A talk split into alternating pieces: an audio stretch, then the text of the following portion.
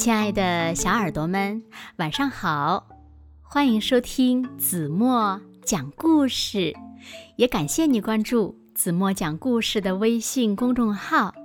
我是每天晚上为小朋友们讲故事的子墨姐姐。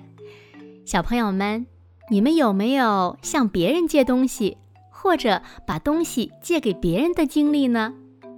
那么，当你借了别人的东西，你是不是小心翼翼的，时时刻刻惦记着，生怕把它弄丢了，或者是弄坏了呢？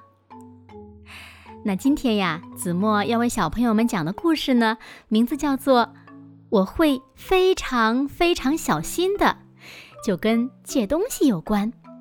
让我们一起来看一看，劳拉向露塔借了一件又新又白又柔软的大衣后。发生了什么事情吧？小耳朵准备好了吗？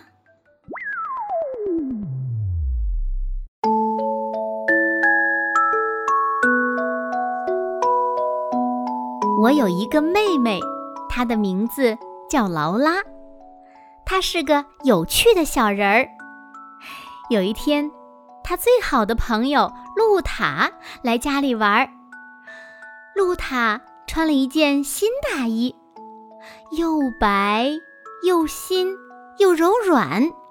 劳拉特别特别的喜欢这件大衣。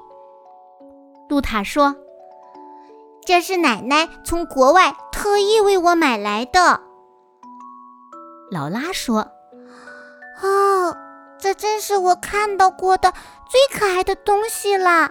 哦，它真白呀。”让我想起了雪花，哈，可爱的白雪花。嗯，它又像羽毛一样柔软，嗯，它还毛茸茸的，像小猫咪一样。在餐桌上，我说：“露塔，你为什么穿着我妈妈的围裙呢？”劳拉说。嗯，因为他穿着毛茸茸的新大衣，他不想把大衣弄脏了。可是，露塔，你是怎么让你的新大衣一直保持又新又白又毛茸茸的呢？露塔说：“嗯，下雨的时候我不会让它淋湿，吃饭的时候我会非常非常小心，我也不会去公园里玩。”因为公园里有泥巴，露塔要回家了。劳拉说：“如果你愿意，咱们可以交换东西啊！你借我的新西扣手提包，我借你的毛茸茸的大衣。我会非常非常小心的。”哦，那好吧。但是你一定要记住。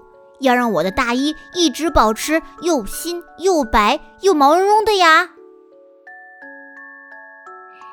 但是，当妈妈带我和劳拉去逛超市时，劳拉说：“哎呀，快帮帮我！购物车夹住露塔的大衣了！”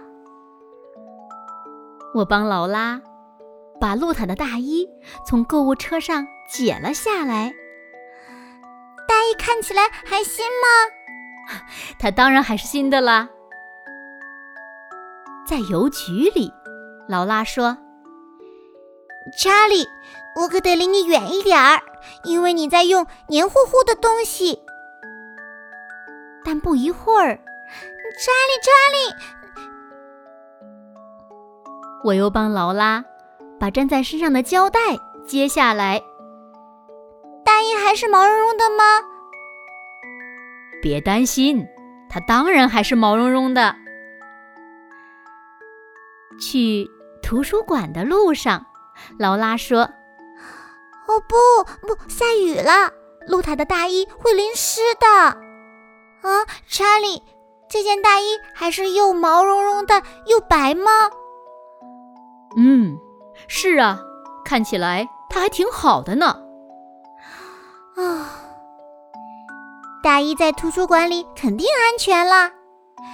查理，这儿不下雨，又没有购物车，更没有黏糊糊的东西，这只有成千上万的书。回家的路上，我说：“哦，天气多好啊！我不需要穿着大衣了。”啊，不，露塔的大衣！当我们跑着返回图书馆的时候，露塔的大衣已经不见了。啊，查理，这简直是一场灾难！晚上睡觉的时候，劳拉说。我该怎么对露塔说呢？